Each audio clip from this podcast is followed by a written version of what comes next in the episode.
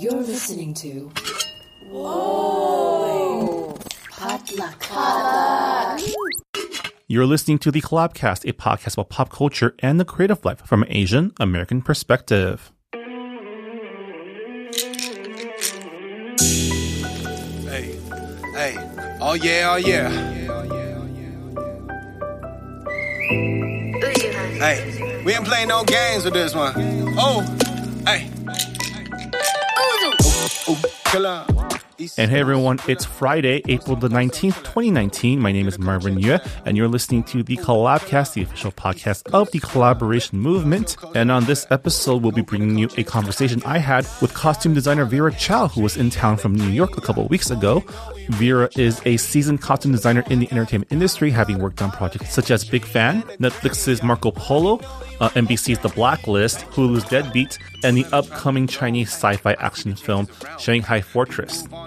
We had a lot of fun chatting about Vera's upbringing as a third culture kid, how she got started with costume designing, and the need for better representation in below the line roles um, on TV and movies. So with that, uh, please enjoy my conversation with Vera Chow.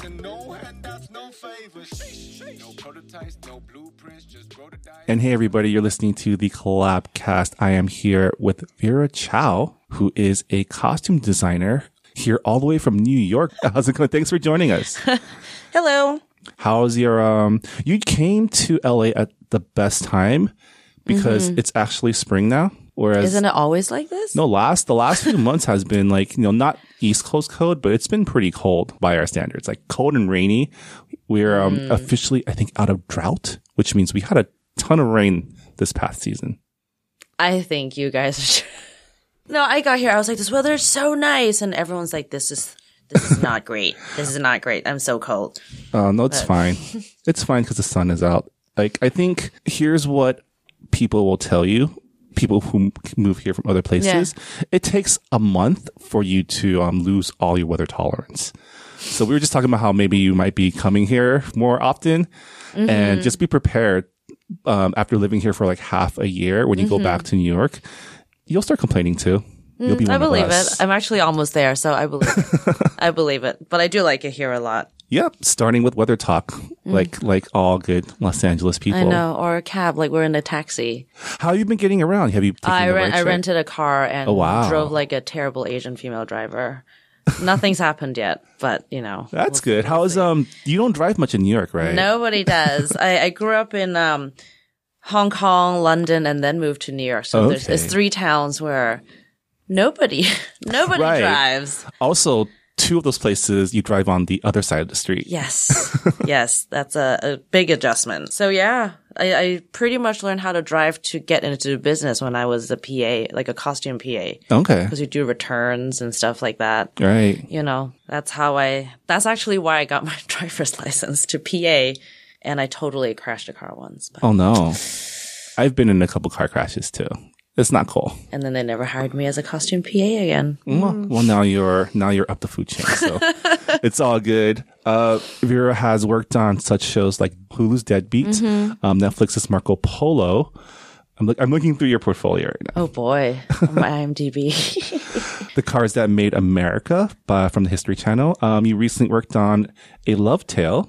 Um, on is that Stars or uh, I actually don't know where it's gonna go, but it's a really great series about LGBT women of color. yeah? Mm-hmm. Awesome. So that's a pretty cool. Oh, and there's the Blacklist. right. The Blacklist. a lot of um, a lot of cool, a lot of cool period pieces, which I imagine is super fun as a costume designer. Usually, my the period pieces I've done have a lot less money. but those are the fun ones. Those are definitely the fun ones. You get to be way more creative. I think period pieces that have a ton of money just means you get that all custom made Yeah. versus just scouring the internet and factories and see what you can make out of it. but yeah, What's your favorite uh, time period to work on? depends on the depends on the country, I guess. Cause I think in the past, every costume designer's dream is to talk about they want period pieces like Victorian or, or, you know, something like that. Right, with the with the big floofy dresses. yeah. And then I remember, like, when four years ago Marco Polo landed Mm. on my lap, I was like, why didn't I think of doing this for for my own people? Just for, I mean, granted, the show is for Mongolians, but I mean, Asians are the Mongol Empire spanned like most of Asia and I some of. Europe, so We are all part of Kublai Khan. you had We a lot to work with. Khan. Yeah, I think yeah. was it like most most Han Chinese have at least like a couple percent Mongolian in them, probably. Yeah. yeah, yeah, I was the costume supervisor for that show, and it was it it became a genre I didn't think about. Like, you know what? This can segue into something way more serious.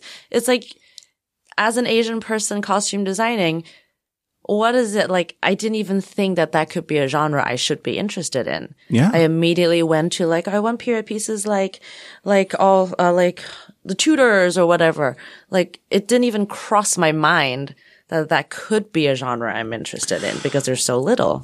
Yeah, I mean, when when the show came out, it was called Marco Polo, so automatically, I think half of the Asian American like audience tuned out because oh, it's about a white dude in Asia. Mm-hmm. But then, you know, when people watch this, said, "Wait, this is more about Kublai Khan and his empire than Marco Polo." Then why is it called Marco Polo? Right. You know, we could we could ask Netflix Mm-hmm. whoever whoever produced that that question because they should have called it Kublai Khan or something. Mm-hmm. But the fact that you can tell this story and use contemporary English, and this is like another tactic they um they employed uh, in the upcoming. Uh, Cinemax show, Mm-hmm. um, Warrior, where just because we speak another language doesn't mean we have. That's like there, there, are, there are cinema tricks that we've employed in the past Mm-hmm. to go around that. Like, um, I remember The Hunt for Red October, where Sean Connery was supposedly speaking Russian the entire time, but in his like native accent. You know, Mm-hmm. Right. Right. I mean, on, on Marco Polo, we had, I mean, I haven't seen, uh, Wu Assassins or The Warrior. Uh, I have a lot of friends on it. I am wondering what kind of accent they're using. Cause on Marco Polo, we had Australian accents, British accents, American accents, Mongolian accents, Chinese accents, and they're all just sitting in the same room speaking English. Yeah. Which is, it's interesting. I don't Yeah. think anybody's offended by it. It's just, I mean, yeah, I, I think at some point you just accept it. You know, Mm-hmm. that is an interesting question because I feel like half of Marco Polo's cast is in Warrior or Wu Assassins. Yes. So we'll see how that. I would love to see Olivia's accent. Did it change? Is it still Canadian? I Mm. don't know. I would love to. I can't wait to see it. what is a Canadian accent? A There is something there. There is a. I think it, it's in the um, it's in the O sounds because I, I have family in Canada. I was born in Canada too, but I moved Mm-hmm. to. I, I, have said this before. I moved to the states when I was one, so culturally I'm not very Canadian. But I try to, you know, I try to rep it as much as I can because, you know, growing up. Being, I grew up in San Gabriel, right? The San Gabriel Valley. So being Asian wasn't, it didn't really like, it's not really an, an identity. It's more like just like a way of life. So being from Canada was my identity for a while. well, I can see that. I mean, Yeah. my dad's side's all Canadian. Mm. I have family in Calgary, Vancouver, Edmonton. I don't know. They just spread all over, Wow, all yeah. over. But they're originally from Guangzhou and Hong Kong. Mm-hmm. But they, yeah, they just have a Chinese accent in their English, but then an A in the end. it's it's a little confusing at times. It's interesting all the different like people don't realize how many different Chinese accents there are too, depending on where you're from. If like Mm-hmm. Oh, the. Mandarin English accent, the Cantonese English accent, like I Mm-hmm. think stereotypically most people think of the Cantonese accent, right? Because they were the, probably the first immigrants here, Mm-hmm. setting up all the Chinatowns and everything. But it's always interesting um, confronting people's biases sometimes when Right. they when they're surprised that my dad can speak English and understand English. Right. And I'm like, well, they all learned in school, and my dad's been here for like thirty years. You There know, there's a confusion between fluency and accent, I think. yeah, It's it crosses the board in all foreign languages because I've worked in also Latin America mm-hmm. and I've I've seen people, you know, no names name, but you know, in the US and the UK and they have an excellent crew that are local, like Dominican or or Mexican or something, but their English is not great. And I see that they're they're un- they're not conscious they're doing it, but they lose their patience with them. And I think they subconsciously believe that these people are not as good mm. because they're confusing fluency, accent, and competence. And these three things are completely unrelated. But they're like, oh, I can't get through to them. Because, Like they're like they're just the film industry here. The crew is not. I'm like, they just don't know what the hell you're saying. yeah. Everyone something that you learn as you go through life is everyone's kind of, you know, self-centered in some way, Mm-hmm. right? And part of being a global citizen is kind of unlearning all the, all those biases, Biases. right? Because I'm, let me tell you, like when I go to, like when I go to Japan, I feel like an idiot because I can't, I can't, I'm like pointing at things. I, I'm, I'm pointing at a cheeseburger at McDonald's. I want this. cheeseburger, cheese. Yeah. No, but like that's even weirder when you go to an Asian country because you're like, um, even though I'm Chinese, when you're a tourist in an Asian country, you almost almost feels like I don't know if other people feel this that you might be slightly more like, should I know more of this because I'm not a white guy in Japan? Should I at least somehow know more Japanese because these Japanese people look at me and they're like, they will still try Yeah. their native tongue first. And you're like, I'm sorry to disappoint you. I do not speak any of this. I was just in Korea and the same thing happened. Um, they just looked at me and went straight to Korean. And I'm like, hello, American. Cannot. Yeah, uh, it's maybe part of it is the way that we're brought up here in the States where Asian Americans are all like mushed together into one thing. Many of us who work in the space have friends who are Korean, Japanese, Vietnamese, Hmong, and we're so used to like representing everyone that we, we, we, we feel bad even though we're not like, there's no reason to There's no reason. right? Yeah. We're we're a tourist here just like anyone else.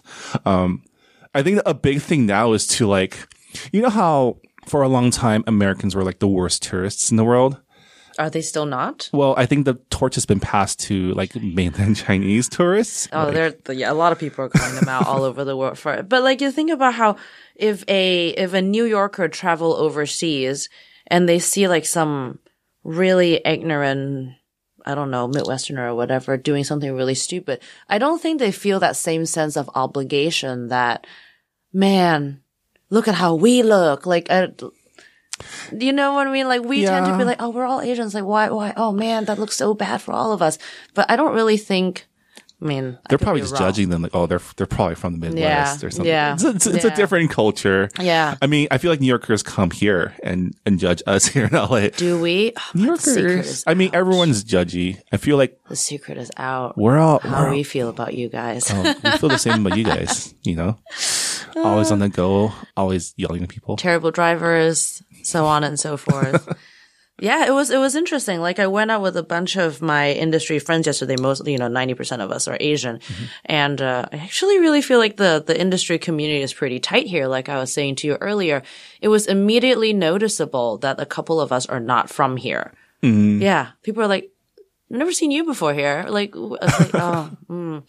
that's kind of cool. It's a community that is a conversation I had with a lot of people around me in the past week since I got here is the community you guys have here is so new and so much smaller in New York. I think, so I, I've been working in and around the community for Mm-hmm. the last like eight years and it has changed. I, tell- I tell this to people a lot, like especially new people coming in is Mm-hmm. like we weren't this cohesive, maybe even like four or five years ago. Mm-hmm. It's, it's a recent thing.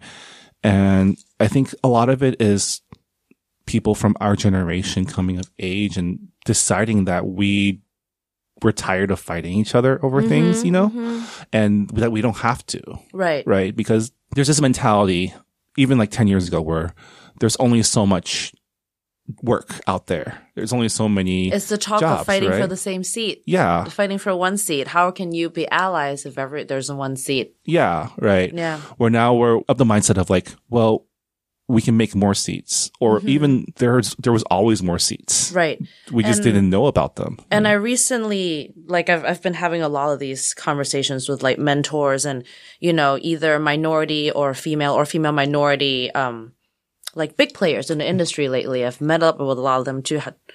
Was, is, it very quickly, organically went away from just, I want a job from these people. They're so powerful to just similar topics because we really want to talk about this. Yeah. And uh, I remember saying, even if I don't get these, like, I, I know my position is definitely not as difficult as that of perhaps an actor, you know, and I, I do understand that. Um, but we do have to that extent still a similar issue, like all these Asian themed shows that I'm gonna say it out loud now. Mm-hmm. They hire a majority of a Caucasian crew. The because we're not as visible below the line, the the effort is not as public. Like if Yeah. your directors are not Asian, if the actors are not Asian, oh my god, how dare you? But for below the line, the tide is changing, but way more behind.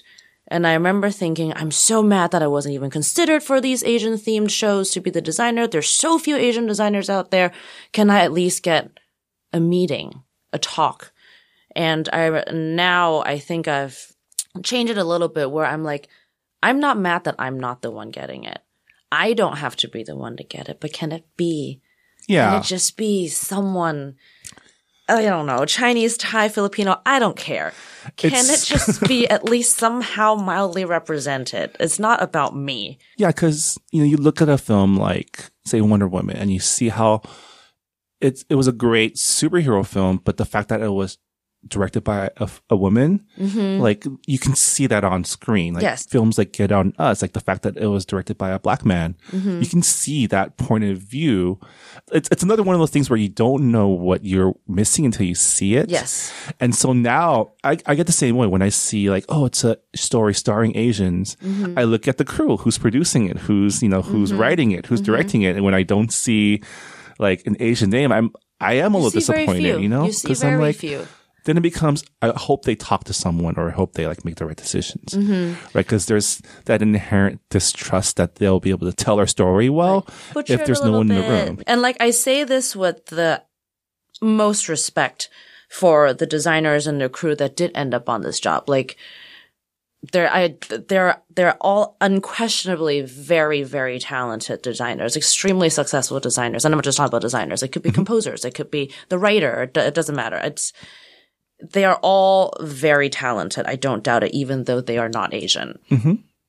It's just that little bit that you just still wish Yeah, especially you know, a, a lot of times you hear the excuse from the industry that we just couldn't find anybody. I heard that from a lot of people. We didn't know they were there. There isn't any. I was like, Yeah, we've here, we're here, here, we're and here. like I know Asian American location scouts, gaffers, Mm-hmm, like people. And granted, there is a pipeline issue, right? Because a lot Mm-hmm. of people don't know that this is a career path that they can Mm-hmm. take. That it's a one that can pay pretty well if you you know Mm-hmm. if you do it regularly. Like there, everyone has a union and they Right. make sure that they get paid well, Right. right? And um, I mean, part of that comes t- through representation, Mm-hmm. right? Like not seeing, like even in media now, like we're seeing a lot more writers and directors Mm-hmm. like wanting to be writers and directors because they see writers and directors and actors on screen on, above the Mm-hmm. Line, right? And, and, and this is more of a rhetorical question, but how do we get more people t- interested in, you know, below the line work? I, I know they're out there, but like you said, there's, there are people doing it, but not enough to, to like be a presence. Mm-hmm. Right. Right. I mean, I'm pretty loud. I'm loud. I'm loud enough to fill a couple, couple voids. Um, but like you're saying, this community is so, so new. It happened to you just a couple of years ago for it to get a little, you know, to get bigger. It was the same for me. Um, my current Asian American, and I extend this to Asian Canadians, Asian British, like West immigrant Westernized Asian, be it generation one, two, three, four, five. I don't care Right. um, our inherent culture is so different from our motherland, motherland, I guess. Um, and we never, I've been, I've been doing this since 2005. I had never had more than one or two, if, if not zero Asians around me. And I didn't even know they existed. And like you're saying, like this happened to me so recently. It's almost like we're all like, what are those movies where like the sun is starting to rise and people come out of their house like really slowly and look up and be like, oh, I think we're, we all are having this strange awakening around the same time. It's in this past recent years. We are a little less vocal than some other uh, minority communities. So maybe we're a little bit behind, but Yeah. And I don't even think it's that because I know plenty of Asian Americans that are like, Right, right, that are right. loud and proud, you know? yes. Um, I think a lot of it is if you look at who we are the children of, you know, Mm-hmm. a lot of times we're not the children of artists, right. you know, Like the immigrants here were the, either the children of like engineers and doctors or were the children of working class. Right. families, right? Um, the children of actors are all still overseas probably, like where Mm-hmm. people that look like us are on TV all the time. Right. Right. I think some of us, some of us do have, you know, parents who have backgrounds in, in radio or acting. Mm-hmm. Um, I don't want to say none of us do, but I think the vast majority of just like, in terms of just immigration, The typical patterns, immigrant you know? story. yes. Yeah. Like, we all had a journey of breaking out against our parents' best wishes to Yeah. choose this.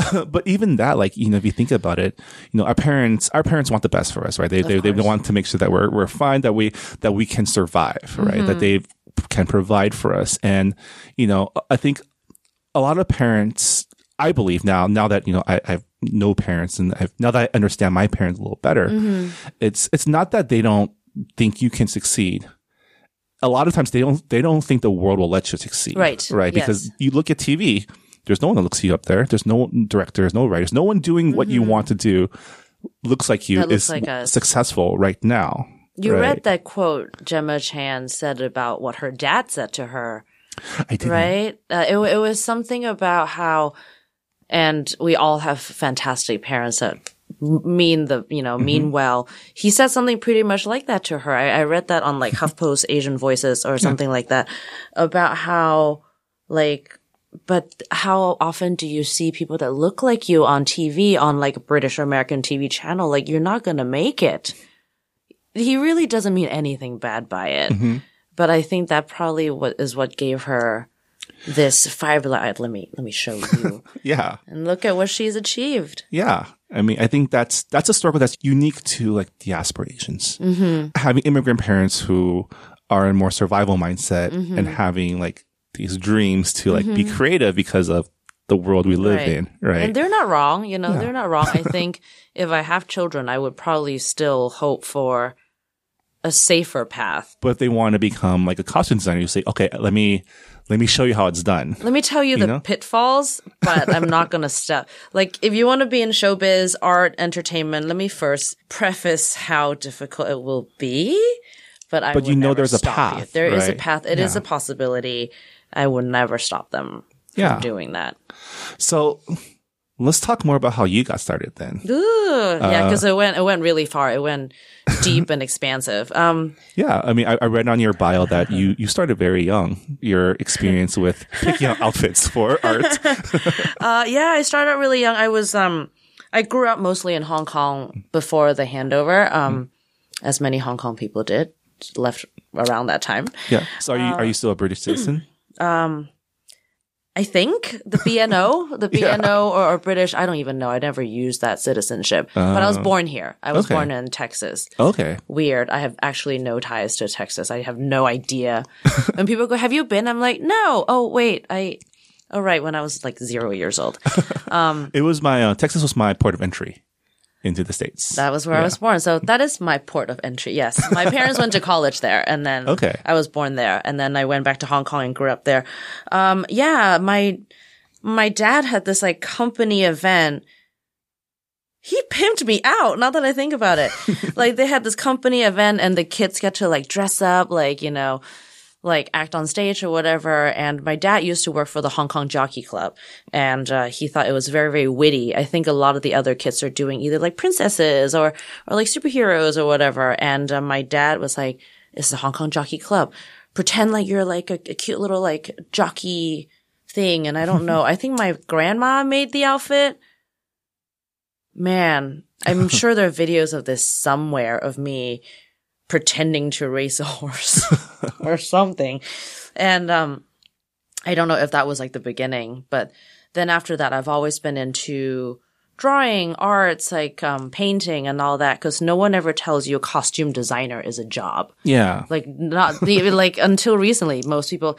I remember thinking I was like, is fashion designer a job? Is is drawing not landscape but just humans and clothing a job? Is movie directing a job? And I was like, mm-hmm. these are all jobs. Oh, that must mean I want to be a movie director and a fashion designer because in your mind, costume designer is not a job. When I realized I don't want to direct, I'm probably going to be the world's shittiest director. And I cannot stand the standards of fashion. Like what people, and it took me, it was Cirque du Soleil. When Cirque du Soleil went to Hong Kong for the first time. Uh, there are two things. Um, I saw Cirque du Soleil live and I was like, these are not fashion. What is, what is this? Like, what is this thing that these people are wearing these weird things and, and pe- like, you know, there's not fashion. It's not uh, like someone's needs to, someone needs to be doing this. And then I saw the fifth element. I think, I think I saw the fifth element and, um, people had, it's different now. People know costume designers, people, especially with Ruth Carter being such a pioneer for uh, Black Panther.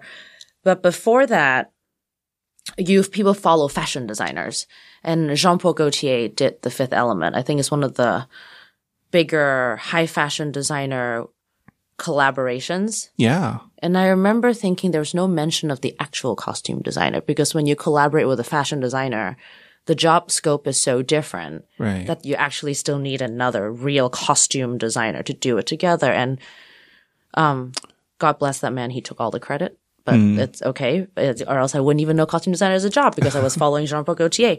It was these two things that made me realize that is a job. And, um, this is a long story. Damn. I mean, I, I remember now thinking back because I, I have to admit, I, I don't notice costumes as much when I'm watching, um, except when they like they don't make sense, which I guess is like, when they're bad. You're like, what's going on? which I guess is like the costume designer's That job to make essence. Mm-hmm. sure that it like fits the story, right? But You're supposed to not notice it. Yeah, but you know, with something like Fifth Element, where it's like sci-fi, like Mm-hmm. all those, like there was there was a lot of very like audacious designs in that film. Mm-hmm. and I and I have to admit it has to be something that, like you said, audacious for me to realize it is a job, but you know, that's not the majority of movies that's out there. Right. Um, And in conjunction with that, I was uh, really, really, really bullied as a child. Oh no. Really bullied. Stop story. but um anyway, so my refuge was every day I go home from school and I would just hide in my little Hong Kong apartment hidey hole in my bedroom and just draw. I was drawing and I was drawing imaginary people. like people that don't, you know, like I was reading comic books and all that, like a lot of manga because Asian Yeah. Um, of course. but I was fabricating because I wasn't just drawing these people from the comic books and cartoons. I was fabricating imaginary people that I wish I could become Mm. as like an escape, like temporarily. I drew, I drew costumes that belongs to a contortionist in a circus because that was when Salt, uh, Cirque du Soleil was in town. I was like, what would it be like to just leave with them? You know, and then I would Join the circus. yeah, just I, actually, that was a dream of mine. Truly, just to join the circus and get the hell out. Um, yeah, and it was through that. You know, you draw these characters. How can you? How do they come to life? Is you start is what they're wearing that informs you what they are. So I drew I drew books and books and books and books of these like fabricated human beings that all strangely look a little bit like myself now in retrospect. And I see, I see, I see it now. I see that I can, I can shrink myself now. Um, but that's what I was doing. I didn't know what I was doing. I was imagining different versions of myself that could get out. Um, but yeah, and then I, I won a couple of drama costume design awards. I start designing for the local theater shows. Is this still in Hong Kong? Yeah, this is all still Hong Kong. The whole time I was like, "Get me out, mom! I want to get, I wanna get out!" Like, and she's like, "Not until you finish your HKCEs, like the GCSEs, like the really hardcore exams that, no offense, makes the SATs look like cakewalk." Are those the high school entrance or the college College, entrance? Oh, okay. college, yeah, um, yeah, they're Yeah. so hard. The Asian education system, we can do like someone should do like a deep dive on that. Oh my like all the cram schools. I remember I was in Taiwan, like having dinner, and then I see all these kids coming out of the building. I'm like, are they getting out of tutoring, Tutoring now camps. at 9 p.m.? Yes. And they all come out and head straight to like the night markets to eat, right? Yeah, well, I had those. And I remember we had to prep for the HKCEs, which are the GCSEs, and A levels and O levels simultaneously as we were doing the SATs. Because the goal is to go to England or America or Right. Canada. These three countries are like the end game. But they're all around the same year, around senior year of high school. Yeah. So we were actually doing all of these exams at the same time. And we ace, uh, because good Asians, we all ace every single one of them. That's crazy we pressure. Yeah. That's crazy pressure. And um, I did the normal thing of going to a normal university, Mm. even though I did theater and communication and all that. That's stuff. still university. Yeah. Before I went to Parsons. I went to New York City. I went to Parsons. There's no costume design degree, but I did a fashion design degree. And uh, I've been there since. Yeah. Interned, went from interning to assisting and PAing to, yeah, designing indies. I got a really big break. My first tiny, tiny, tiny, tiny, tiny indie went into Sundance. And yeah, that was the, the big fan, right? the big fan. Yeah. Yeah. with and- uh, Patton Oswalt. yeah, it was it was so low budget, but it was literally my first break. Man, I'm telling you my whole life story today. No, it's. Yeah. I think your story is fascinating, um, because, like, first of all, you're I think in terms of like what third culture kid, right? Where Mm-hmm. you're raised in like an American system, but But I wasn't actually here. right? Yeah. Yeah, That's the thing. I'm not even first generation. I'm like I call myself like generation zero. My whole family is still in Hong Kong. yeah. Kong. I mean, you're a global citizen. yeah, Thank you. I am a global citizen. um, but I never felt at home there. I've always wanted to leave. Granted, Hong Kong is already a pretty westernized place. I was never, I never felt at home, and I always wanted to go. Ideally, the U.S. because I know that's where art and film and all that is. Thought about London, but I think because Hong Kong was so British, I just wanted something really, really, really different. um, but yeah, and um, I had this really lucky break. Um, uh, Amy Westcott, this costume designer who was doing Entourage, and she did um, Black Swan and a couple Darren Aronofsky films. I cold called her. It, that was when it's easier to find us because Yeah. there's no social media and like crazy trolls. Um, and she's like, I don't know anything about you. I just talked to you on the phone. You seem so eager and so earnest. And man, like, I guess not many newcomers are so aggressive and cold calling every damn designer in the business. Like, Talk to me, please. Tell me everything. Like, I was so like, ah, like, yeah. I mean, that's. I feel like that, especially if you're not used to getting calls like that, it's refreshing, right? Yeah, and I think this is this might be a partially a type A Asian trait that we were so aggressive in in just whatever career path we set our mind to. I mean, I would say it's more of a type A Vera trait. That's a, may, maybe. Because I know plenty, I know plenty of Asians who are like, oh, you know, I don't want to bother them. Maybe I'll well, run oh, into I them went, at an event. I went at it. Oh, I went at it. I, I mean, I did speak to and called so many, and Amy was kind enough to get back to me, and she's like, "Well, my friend is doing this Patton Oswalt movie in New York. There's no money involved. I don't know you, but I literally just got off off the phone with you. You're the first name I thought of. Try it." She doesn't know me. To this day, we have never met. I have sent her plenty of thank you cards to her agency. Um, because I owe her so much. yeah. Um, yeah. So, uh, I think it won like grand jury or something in, at Sundance at that time.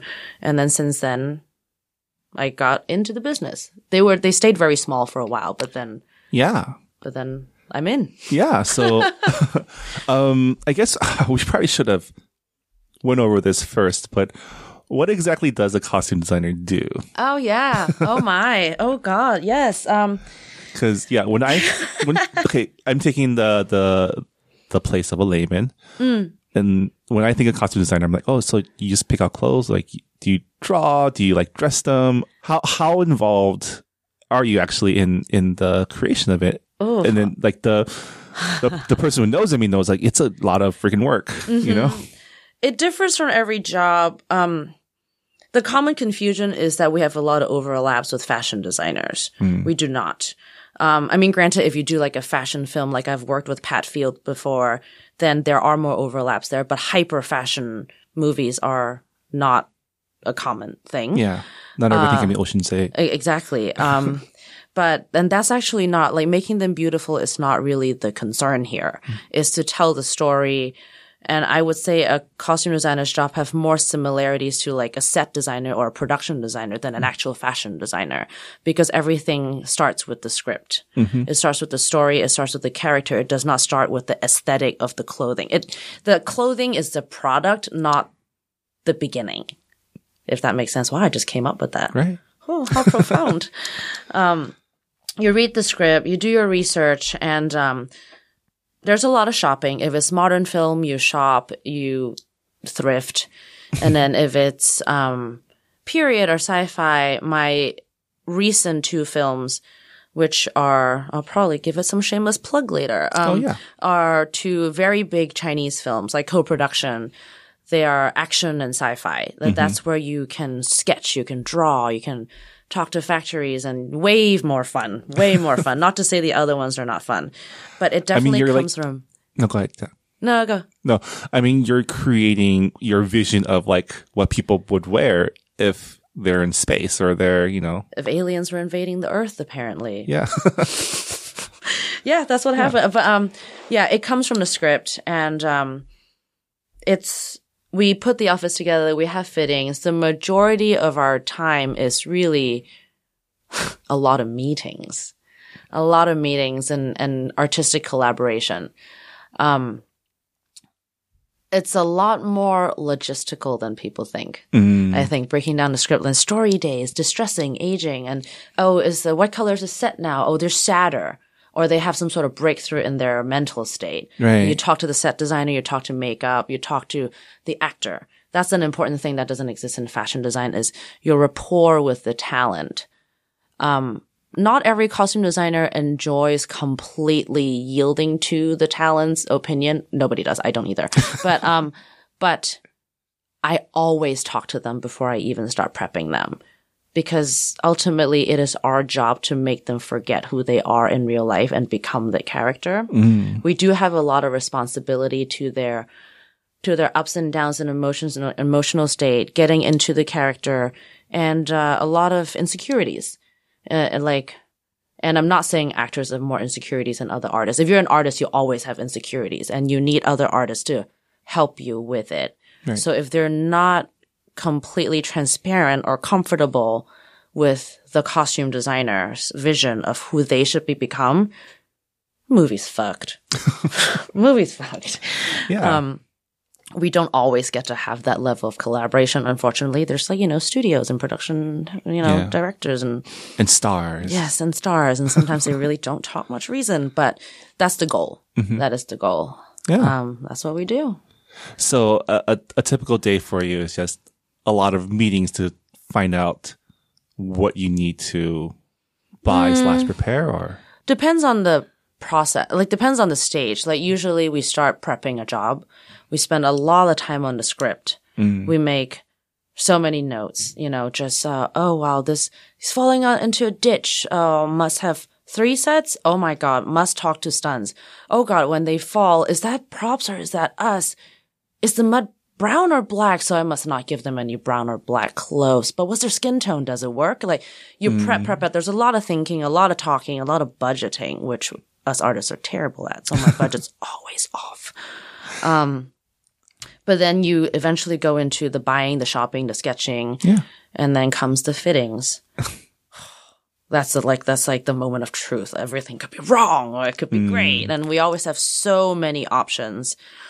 And then once the fittings, and then fittings will always continue as you start shooting. You know, the the one biggest sleepless night would usually be the the day before the, the night before principal photography starts, or the night before your biggest celebrity fitting. Yeah, I, I remember uh, two years ago I did this really big sci-fi in China called Shanghai Fortress. It's coming out in summer, everybody, in Asia, and um, we had these fittings with uh, Shu Qi and wow. and and Lu Han, uh, Lu Han from China. He was from the EXO boy. I don't know. I, I don't follow K-pop. Um, what one, a- of, one of those boys. yeah, one of those boys. What a big deal. You know, like I am confident in my work. I, uh, through dealing with like production and art and product, like, you know, the producers, we have arrived to these prototypes. We have these costumes ready, but it could easily just go to the second they go, I don't, I don't feel comfortable in this, you know, Mm, everything differs, especially in Asia to stars that big. yeah. Thank God they were happy with it. Thank you. Thank you. oh my God, it could have gone really bad. I mean, that's props to you, right? No. For, you know, for, And and and their their ability to collaborate and understand that we're in crunch time. Please don't change it now. We cannot handle that. Um, But yeah, it's the night before your biggest fittings, your studio pitches, when you have your presentation to the director and the producer, you really hope they go, I like this. I like this. Your show and tell. Yeah. And the day before principal photography. If those three hurdles are done, the rest are survivable. yeah.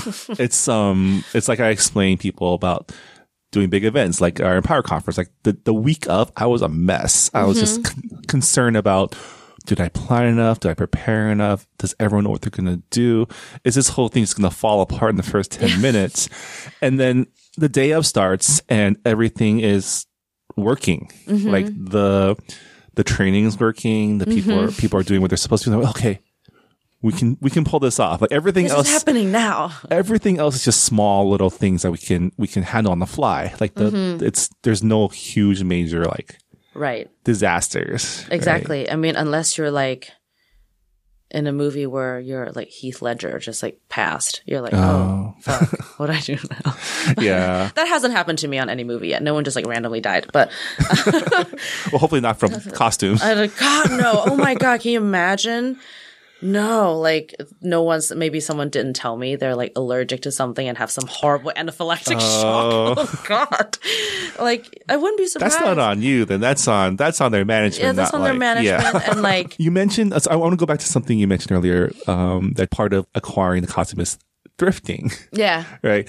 Obviously, that's finding the clothes you need, but diving deep for it, right? Yeah. Like in places with like bed bugs and stuff. But, yeah. So, uh, do you also have a a team of like seamstresses or or Mm-hmm. people to help you know make sure everything fits, or is it all like here are a bunch of sizes, let's figure out which one fits? It, it does depend. uh, It does depend. It depends on the job. Seamstresses are a luxury depending on the size of your project, which is a concern for me. How many costume designers or aspiring designers these days do not know how to sew or pattern making or draping or just construction. That's like a production designer not lo- knowing how to look at an architectural blueprint. There's a, mo- a lot of us out there like that now. I, I don't doubt they're talented, but that skill is quite vital. that skill is quite vital. um, but yeah, for example, I did this um, show called A Crime to Remember. It's uh, it was on Discovery. It's a like a true crime reenactment show. It won an Emmy, by the ways. Oh, I think it won two actually. Um, but I didn't win it. Everyone won it. well, you can say we I was part of Emmy. we had an Emmy. show. Yes. Yeah. um, and uh, it has a it had a very low budget. So we went to every thrift store, every Salvation Army, anything that fits the bill, we bought it. Mm. And then we just tailor it to the right person. That's why you need to know how to sew when you're a costume designer. Where you can, it doesn't fit, you don't use it. Like, Yeah, but it also makes you useful for the more indie projects where Mm-hmm. the budget might not be there, but you need you still need to get the job done. Right. Right. Right. Um, well, a, a recent example is I just finished this um, film in Malaysia called I don't know what it's called anymore. It was Tianhuo for a while, and it was Skyfire, and then it was it's a fantastic disaster film with um, this director Simon West. Disaster film, not disaster, of a film. not not, not disaster of a film. It's a it's a disaster. It's a it's a natural disaster Right. type film. Uh, Simon West did um, Lara Croft, Expendables, Mm. Con Air. That's an iconic film. So I was like, oh my god, I work with Simon West. This is amazing. um, the budget is limited uh, for that film. Um, yeah, I just came back from a couple months ago, and we had to make these crazy sci-fi version of uh, volcanic geologist suits or something. I can't say too much. I might, you know, maybe they'll kill me. I just signed an NDA to not give out too much details. Right, so I can right. give like the details I can give out. But we do have a limited budget. And I remember quoting the big studios, like, you know, Ironhead and all Mm-hmm. that. When you have that kind of budget, they were hitting me back with like 30,000 pounds for your helmet. And I was like, what? what do you mean 30,000 pounds? Like that's someone's like yearly salary. and if you're resourceful, I came from an indie film background. Mm-hmm. we went on Taobao and Yeah. just bought so many helmet prototypes and just start spraying and wrapping and sticking like garden hoses and shit Nice. into it until we hand it off to a Chinese factory and be like, do that. Make this. Just don't make, don't- just don't look like it came from Lowe's, but do that. and, uh, we didn't have the money to deal with like, you know, that like a place like Ironhead. But it was, I think it was more fun that way. Yeah. Yeah, my my my accounting department didn't understand why I had so many random receipts from like hardware stores. but it was it was fun. You gotta do what you gotta do. Exactly, Indie yeah. filmmaking. Yeah, yeah, exactly. That's awesome. Um, so let me ask you about your your dream project. Like if you if you want if you could design if you had your pick of any type of project to design for, what would that be? Oh boy. I almost feel like the right answer would be the Asian version of Black Panther. Uh-huh. But I don't really think there's there I don't think there's a right answer. Like there What would that look like though? Because I've been thinking about this too. Like, what does an Asian superhero wear? Because I don't think they're wearing like robes or karate gi or something, right? They're, wouldn't they just look like everyone from Crouching Tiger and Marco Polo and Wu Assassins and Yeah. the Warrior? yeah, and they will look great. And Mulan, Mulan. oh my god, please be good. Please be good. yeah, I'm curious about the design for that film because, like, know, what time period they're going to set it in? You know, I don't how, even know. like, yeah. Ooh, I should ask uh Because this Our Mulan is like what Ming Dynasty era, or you know your Chinese history better than me. And I had to study it too, and I well, I know it's not. It's not like it's not Qing Dynasty. They don't have like the bald heads, No, the yeah, shaved no, heads, no, right? no. So it's like back when they were the, the dudes had like top knots, right? And Yeah. Yeah, I don't know. We should ask uh I should ask Ron, Ron Yuan to oh yeah, he in would it. know. Yeah. Yeah. Would he? I don't know. Um Oh, yeah. he was also also He was in from it, Marco yeah. Polo. Yeah, uh yeah. It, the, Marco Polo did a lot. I hate, I always, for some reason, it always goes back to Marco Polo. I know the show got canceled after two seasons and a lot of people didn't even know season two existed. People Season are two was so good though. I know. Yeah. I know. There's so much nudity. Hmm. it was funny. My mom visited me on set on the day we were shooting an orgy. And my mom was like, wait, I thought you were the costume supervisor. Why are you on set? No one's wearing any, no one's wearing anything. Like, and I was like, it's That's not the costume. I was like, yeah, you see their their little nude little merkins. So they got to come from somewhere. Like, um, but uh, I I know that we are all very grateful for to a show like Crazy Rich Asians to I don't know to do what it has done. My personal feeling is it started before that. It was incubated in shows like Marco Polo because it's happened four or five years ago, and it was one of the few times all these Asian Brits, Asian Canadians, Asian Americans are suddenly thrown into a same studio to make a film a project about Asians. I met everyone mm-hmm. with that being the foundation of where I met them.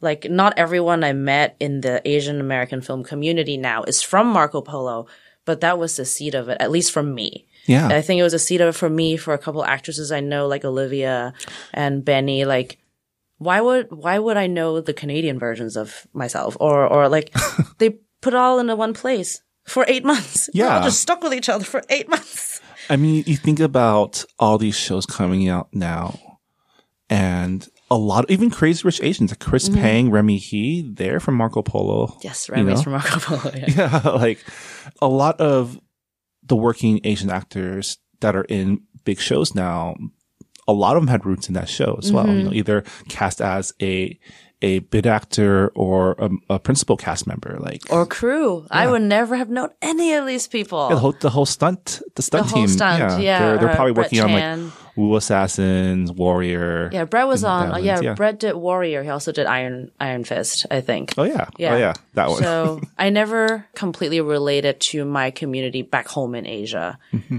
And then I felt like I, um, when I came over here, I've always felt like culturally I'm more at home with like Americans, like, you know, in quotations, I guess, I don't know, white people. and then I met these people. these people, these people. These friends of yours. and then I was like, no, I think these make the most sense to me. And yeah, like, like, you know, that, like, you forget that it's either westernized or Asian. There's, we are these little halfway houses. That's, that's us. Yeah. I would like to see. Um, I don't know if you've seen Pen 15 yet. Hulu's Mm-hmm. Pen 15. It's set in the year 2000. I would like to see an Asian American story set in that time because that was Mm. peak. And I don't know if you were here. Were you here for that? It was probably during high school. So you're probably still in Hong Kong. I literally left Hong Kong in year 2000. exactly. uh, pretty much around here. So during that time, it was all about like the Nautica jackets, the Yes. rice rackets, Oh, the spiked there. hair, Yeah, the, the. Mm-hmm. the, the puka shell necklaces. I had Um, all those. That style, I think, is, I want to see that on screen. yeah. Why? Mm-hmm. Why isn't it? The story's not there yet. Someone needs to write it. Yeah, let's make one. we will make one. Yeah. Yeah, um, but the dream project, I don't know. It would be projects like that. That that is are is that, what they are? Is Marco Polo, Wu, or Warrior the the Asian version of Black Panther? I would like them to be. Yeah, I, I would like to think that's what they are. Kind of. They're projects that to do well, you need Mm-hmm. someone in that room with that perspective. Right. Right. To like know when this thing's not right, this thing is like they wouldn't have that. Mm-hmm. You know? But I, I- yeah, I think, um, something like that, it can only benefit from having like an Asian person be the designer. And- I think that goes Mm-hmm. Back to what you were saying. Like the more opportunities there are for that, the more people could step up. Right. And I'm sure there are, there are probably more costume designers out there than we Then know we know about. absolutely. right? You That- saw. I'm making a point Yeah. of finding them. Find Yeah. me. Um, yeah. Like one of our current interns. yes. She's, you know, she trained to be a costume designer and I'm so glad you like, you talked to her because Mm-hmm. like, I think at this point, you know, whether you recognize it or not, you're now like a role model to the new kids, you know? talked about this with someone else before. Imposter syndrome. I Yeah. keep thinking that. I was like, no, me? What? No, no. but they see you and they see you've worked on uh, Sundance film, you worked on big Hollywood movies, big Chinese movies, you worked on Emmy winning TV show, and that's stuff that they're dreaming of now, you know? Man, yikes! Imposter syndrome time. We all have it. Yeah. No, I, I, do. I do go through that. Um, uh, there's. I think I mentioned this designer Ane Crabtree. Uh, she designed Westworld, Handmaid's Tale. Uh, a lot of Asian American designers look at her. She's gonna hate hate it when I say this again. We look at her as like our Asian Ruth Carter. she's uh she's um half Okinawan, mm-hmm. and women of color don't like don't try to tell me Ruth and Ane are the only two minority females that are good costume designers. There's no way. There's no way. What that that's it? Yeah. It's they were we don't know about them. It's the it's representation because I refuse to believe out of hundreds of Oscar and Emmy winning designers out there, only two of them are world known and are minorities. There's Yeah. come on, there must be more than this. Yeah. And uh, I, I I recently sat down with Ane and just she was so mm, zen and humbled by when I said I was like, "We're looking to you, Ane." It's like, what? It's like, no, like designers are looking to you, f- like female working crew, like female designers are looking to you, and Asian Asian designers are looking to you, and uh and fem like you know and she's a very active feminist. Like you know her her costumes for handmaid's tale are such an Yeah. icon for current political movements. And i don't really think she thought it was going to go there. Um but like you look at people like ruth and ane not only are they minority female designers that has made an impact they are using that so hard to tell to stand up for it. They're not just be like, I'm here and I'm a minority and it's great. Look, I made it. They know the responsibility and they take it upon themselves to be so vocal about women's rights and, you know, racial equality. And we just, I just wish there's more and more of them. You know, there, there should be more and Yeah. more of them. And I do make a point of, uh, there's a costume designer in LA like I, I like to joke that she's like the West Coast version of me, Kim Ngo. Um, if you're a budding costume designer in LA, go find her. Uh, yeah, I can Yeah. count them with one hand. I'm sure there are more, but why don't we know each other yet? Yeah. You know? I, I'm of the belief that the more, the more prominent people become, like the more, and I think nowadays we are starting to recognize more below the line people who make things happen, especially as more of us become directors and producers and realize that like we have the power to hire diversely Right. for our crews. These people are out there that I think the more of us that are creating stories means there's more stories to be created, which cr- provides more opportunities for people Mm-hmm. And to work on them. to find each other. Yeah. Yeah, it is, um, I, I like to say that, like, cause I've spoke to some people, I've spoken to one or two up and coming, uh, Asian American designers are very frustrated at the lack of representation. And I was like, no, I feel like these are called growing pains. This generation is literally the pioneer of the tide changing for Asians in the industry. It's not going to get handed over quite that easily. Yeah. we're part of the growing pains. This time, this is, this is the generation to do it. And I was like, this is not when you leave. Stay Yeah. around for it. it's you know we need a first for a second to be there, Mm-hmm. right? We we need we need the people who will lead the way and understand that you know that it's going to be hard. it's going to be hard. It's not actually going to be easy and, And- slower than you hope. Yeah, by making it easier for the next generation, Mm-hmm. you're making it easier on yourself in the future, right? Because Mm-hmm. it's it's better that you put in the work now than like give up and like the next person has to, Right. right? Because that means you might not be able to see the change in in your career. Like, even if I don't live to see it, I'm making it sound like I'm like 70 or something. I'm not, but I saw this recent quote. It's a Nike quote, which is just ridiculous. Yeah. It was a Nike quote and it was saying, be the first champion of your kind, but make sure you're not the last. The second line resonated with me. Who doesn't want to be the first of your kind of champion? Like that's what everybody wants to do. It's so cool. It's so glorious. I think it goes back to that that metaphor, right? Of like, you know, once you get a seat at the table, you can do one of two things. You can protect it and like block everyone else from sitting next to you. Mm-hmm. Or you can like look around and see that there are way more seats up here than than you're led to believe, and like let's Mm-hmm. And fill you, it. or you're in the position to demand more seats. yeah, so let's fill it up with people with more people. Absolutely. Yeah. And uh, that second line really, really got me because I don't like it's th- that's a conversation that's not happening as much as it should with below the line people. I think. Mm. And um, I don't know.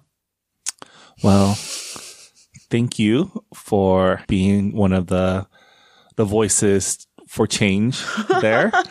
and congrats on all your your recent successes, future successes. Um Thank you. Thank you. what are some uh what are some things right now that you've worked on or are working on that um people can check out? Oh boy, that uh, right now. Uh, I have two pretty big films coming out soon, but it's generally made for the Asian audience, so I'm sure it'll eventually get its way to either Netflix or something. I did a film called Shanghai Fortress. Uh, apparently, it's a really famous sci-fi novel in China. Okay. Um, it was uh, one of those Chinese Western collaborations. We shot for like nine months in Shanghai. Sci-fi aliens invading the Earth. Um, Chinese people save the world. Yay! um, so that's supposed to come out sometime this year.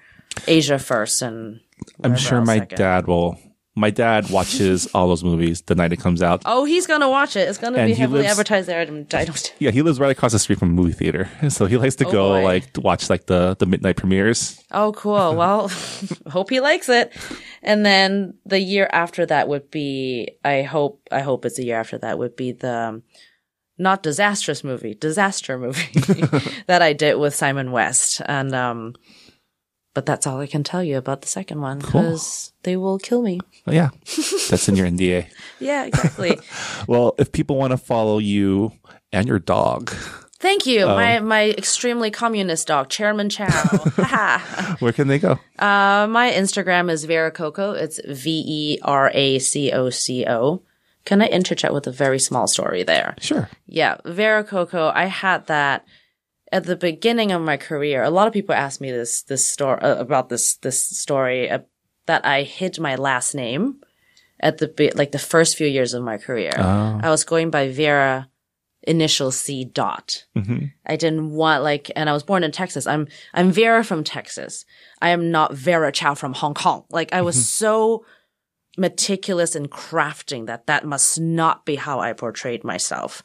Um, it's, um, I think unfortunately in the early 2000s, that was still a necessary evil. Um, and I've spoken to some younger kids these days. I'm kids. Uh, I'm not that old. Um, they're like, that's fucked up. Like, you shouldn't have to do that. Like, you should tell them loud and proud. I'm like, people that generation paved the way for you to be able to scream, I am a child from Hong Kong or, or something, something similar. Yeah. Back then, it would not have done us any favors. My first, like I was saying, my first big break in my films were like one of them was like an urban, like city rapper story, a Colombian immigrant story, and uh, American Philly Eagle story. If I didn't, if I was like, Chow from Hong Kong, like in my resume, in my everything, I do wonder if I've, I would have ever gotten through the first door Mm. before they're ready. like, oh, I like her resume. I like how she talks on the phone. Like you meet her. Oh my, she's Asian, but oh, we like her. That's cool. Like I would never know, but I, I, I highly doubt that is not related.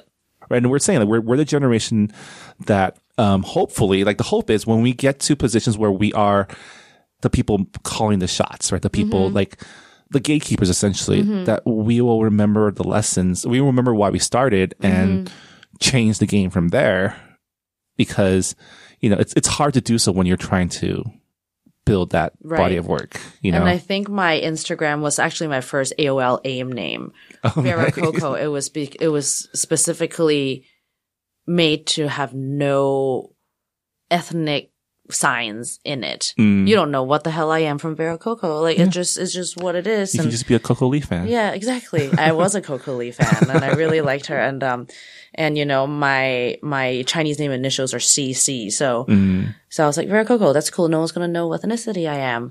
And, but now, like, you know, f- I faked it till I made, faked it till I made it. Now I use it so much.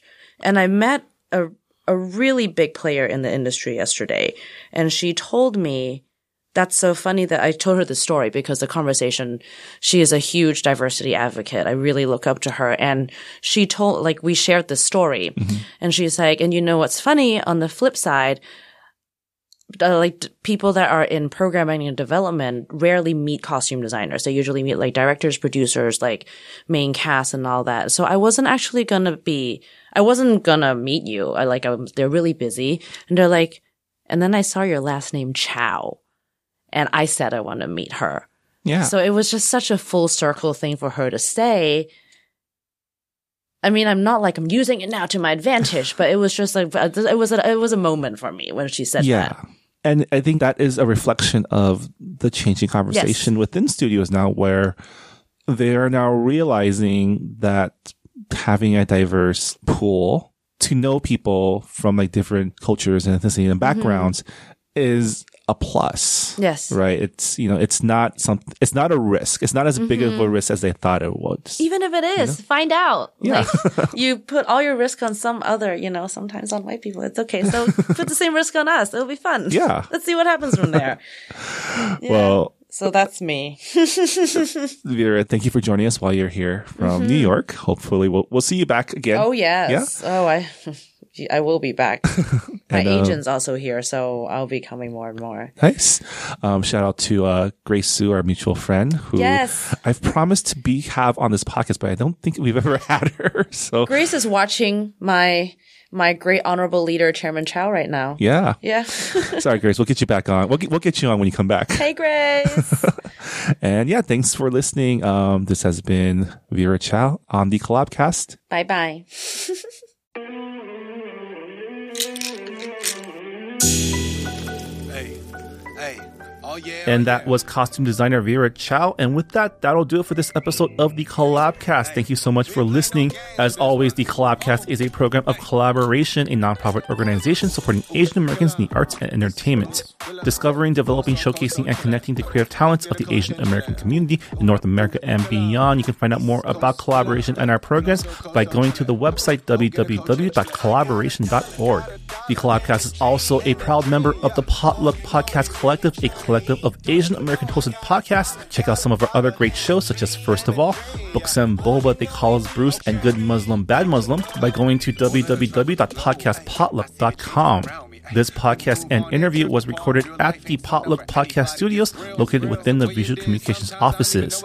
And for those of you in Los Angeles, don't forget to check out Visual Communications flagship event, the Los Angeles Asian Pacific Film Festival, that's happening in a few weeks from May 2nd to May 9th. Learn more about the festival and check out the amazing Asian American films that are being showcased by checking out their website at festival.vcmedia.org. And finally, thank you to Atlanta-based rapper Uzuhan for use of his song Uzuhan for this week's intro and outro. And with that, thanks again for listening to the Kollabcast. My name is Marvin Yueh, and we'll see you next time. Bye, everyone. Can serve you one perillas, boy. Yum yum. Yum. I be that Uzu. I be that Uzu. Come in, come in, Uzu. han. Uzu. be that Uzu. I be that Uzu. Come in, come in, Hey, I'm Phil Yu, and you may know me from a blog called Angry Asian Man. And I'm Jeff Yang, author, journalist, and celebrity dad.